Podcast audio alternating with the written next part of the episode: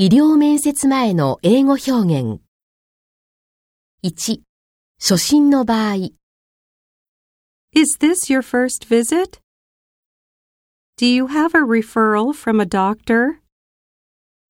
Which department would you like to go to? Would you fill in the registration form as an outpatient?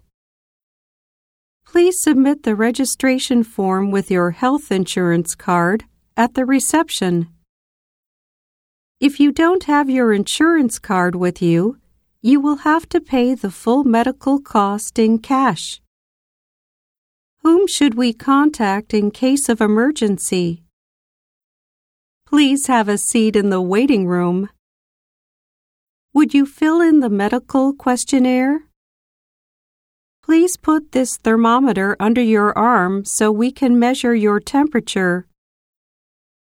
Please measure your blood pressure using that machine. Please wait here until you are called. When you are called, please enter consultation room 3. The doctor will be with you soon. Would you be able to wait a little longer? We have to ask you to wait here for about 40 minutes because many patients are waiting.